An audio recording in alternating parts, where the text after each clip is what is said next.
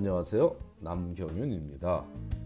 미국에서 의대 보내기 오늘은 그 563번째 시간으로 한인 학생이 한국어 수업을 들어도 되는지에 대해 함께 알아보기로 하겠습니다.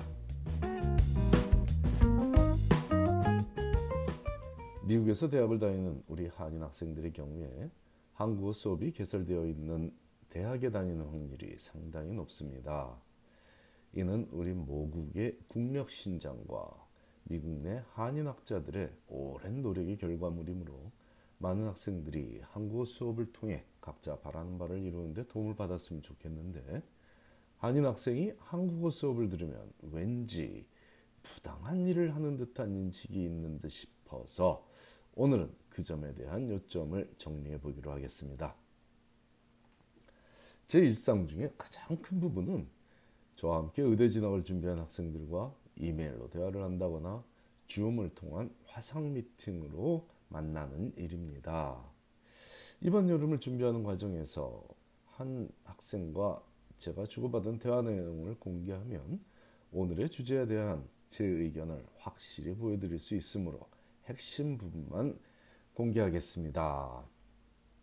학생이 제가 보내 제게 이메일을 보내면서 묻기를 I looked through the summer course catalog and found that Harvard isn't offering a lot of science courses. They canceled many courses due to COVID 19. However, I found a course called Intermediate Korean and I'm debating whether I should take this. Do you think I should enroll in this course? I was worried that future medical school admissions would think it's strange for a Korean student to be taking a Korean language course. 자, 굳이 제가 안 좋은 발음으로 영어 내용을 읽은 이유는 추후에 어, 설명을 좀 드릴 겁니다. 한국 수업을 듣는 것이 의대 입시 과정에서 불이익을 주면 어쩌나 하는 우려가 이런 질문을 자신의 멘토인 저에게 묻고 있는 거죠.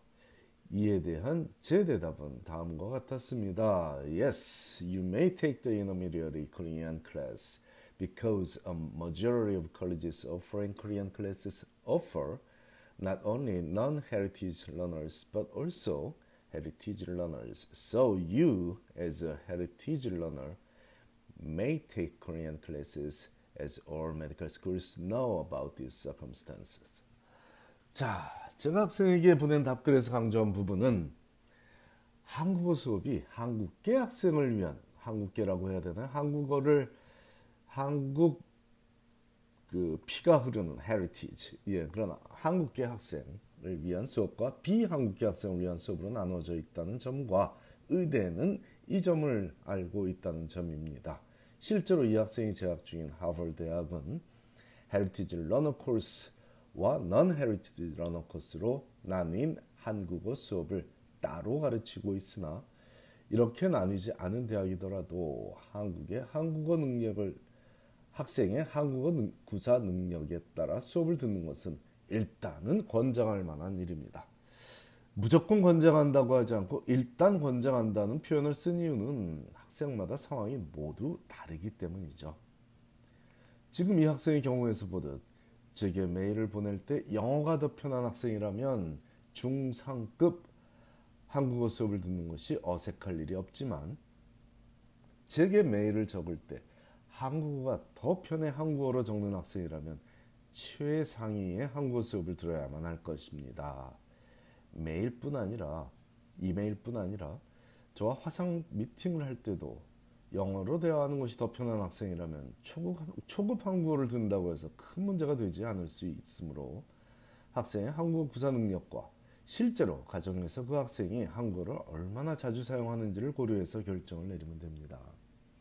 어떤 경우에 해당하든 결론은 한인 학생이 한국어 수업을 듣는 것은 권장할 일이지 걱정할 일은 전혀 아닙니다.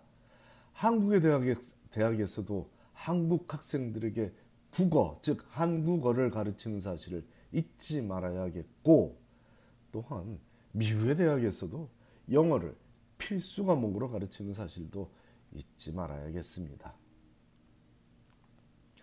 미국 내 한인 학생들은 두 가지 언어를 편하게 사용하는 당연해 보이는 현상이 본인의 장점이 된다는 사실을 기억해야 하며 이는 레지던시 매칭 과정에서도 적용됩니다.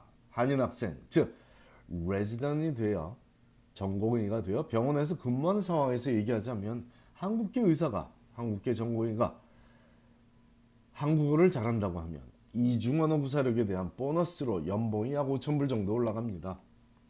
같은 한국계 학생이더라도 한국어를 제대로 못하면 받을 수 없는 보너스인데 이를 그저 5천 불쯤 더 받는 금전적 관점만이 아니라 병원에 더 필요한 인재가 누구인지를 판단하는 기준에서 생각해 보라는 거죠.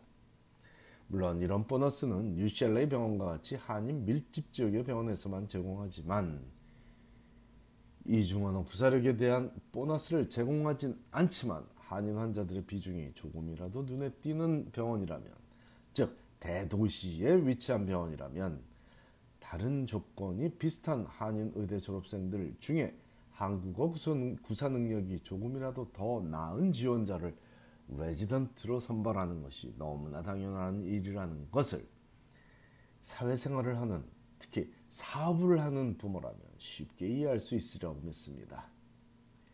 그렇다면 병원에서 매일 생활하는 의대 교수들 입장에서는 이런 사실을 모르겠습니까? 당연히 알고 있는 사실이죠.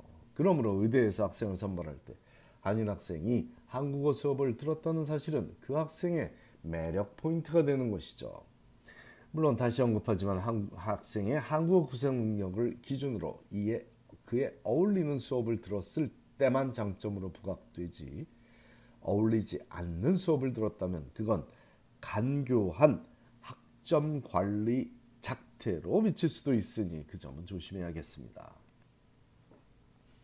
의대 지원서에는 학생이 구사할 수 있는 언어들을 적으라고 하는데 각 언어별로 어린 시절 집에서 얼마나 사용하고 살았는지도 함께 언급하게 되어 있습니다. 그뿐만이 아니라 부모의 최종 학교를 적게 하는데 이런 사항들을 토대로 쉽게 해당 학생의 모국어 구사 능력을 유치할 수 있죠. 예를 들어 부모가 미국에서 대학을 다녔고 학생은 미국에서 태어났고 어려서 가정에서 한국어를 거의 사용하지 않았다 는 학생의 학생이라면 대학에서 초급 한국어를 들었다고 해도 문제가 되지 않을 수 있지만 부모가 한국에서 대학을 졸업했고 학생은 한국에서 중학교까지 다녔으며 어린 시절 가정에서 한국어를 항상 사용했다는 학생이 대학에서 초급 한국어를 들었다면 문제가 될 수 있죠. 그렇다면 한국어를 어느 정도 할 줄 아는 학생들은 즉 대화를 집에서 좀 할 뭐 부모님과 대화 정도는 한국어로 어렵지 않은 일상적인 대화를 한국어를 할 수 아는 학생이라면 어떤 한국어 수업을 들을 수 있을까요? 미국의 주립대학에서 가르치는 영어의 수준을 기준으로 삼으면 좋겠습니다. 주립대학에서 주립대학 중에도 좋다는 주립대학 말고요. UC 버클리 뭐, 뭐, 뭐 UCLA University of Virginia 뭐 이런 그런 주립대학 말고 그냥 주립대학 중에 입학이 그리 어렵지 않은 수준에 해당하는 주립대학에서 가르치는 영어는 미국에서 좋다고 알려진 고등학교에서 가르치는 영어의 수준보다 높지 않다는 점을 이해하면 되겠습니다. 낮습니다. 그리 영어 과목 수준 그리 높지 않을 않습니다. 리버라츠 칼리지 대학에서 리버라츠 칼리지에서 가르치는 영어 수업을 얘기하는 게 아니라 주민들의 일반적인 주민들을 교육시키는 동네 주립대학의 영어 수업 수준을 얘기하는 것이니 오해는 하지 말고 기준을 데 활용하자면 한국에서 중학교 학생들이 배우는 한국어 수준이라면 대부분의 미국 내 한인 학생들에게는 도전이 될 수 있는 한국어 수업일 겁니다. 중학교를 한국에서 졸업한 학생이 아니라면 말이죠. 한국어 수업을 듣고자 하는 학생이라면 한인 사회에 참여하는 노력도 함께 하기를 권합니다. 언어라는 것은 문화를 이해하고 참여하는 가장 중요한 도구입니다. 그 도구를 갖고 있는데 활용하지 않는다면 그것은 장점이 아니라 오히려 단점이 될 수도 있다는 될 수 있다는 점을 간과하지 말아야겠습니다. 하지만 무엇보다 중요한 점은 부모와의 소통을 위해서라도 자녀가 한국어를 잘할 수 있도록 가르치기를 가르치기를 진심으로 권합니다. 강력히 권합니다. 부모가 자녀와 완벽하게 영어로 소통할 수 있다면 무관하지만 걱정이 없지만 아무리 훌륭한 의사로 키워놔도 부모와 제대로 소통하지 못한다면 그건 그건 부모가 잘못 키워 스스로 발등을 찍은 경우라고 볼 수 있습니다.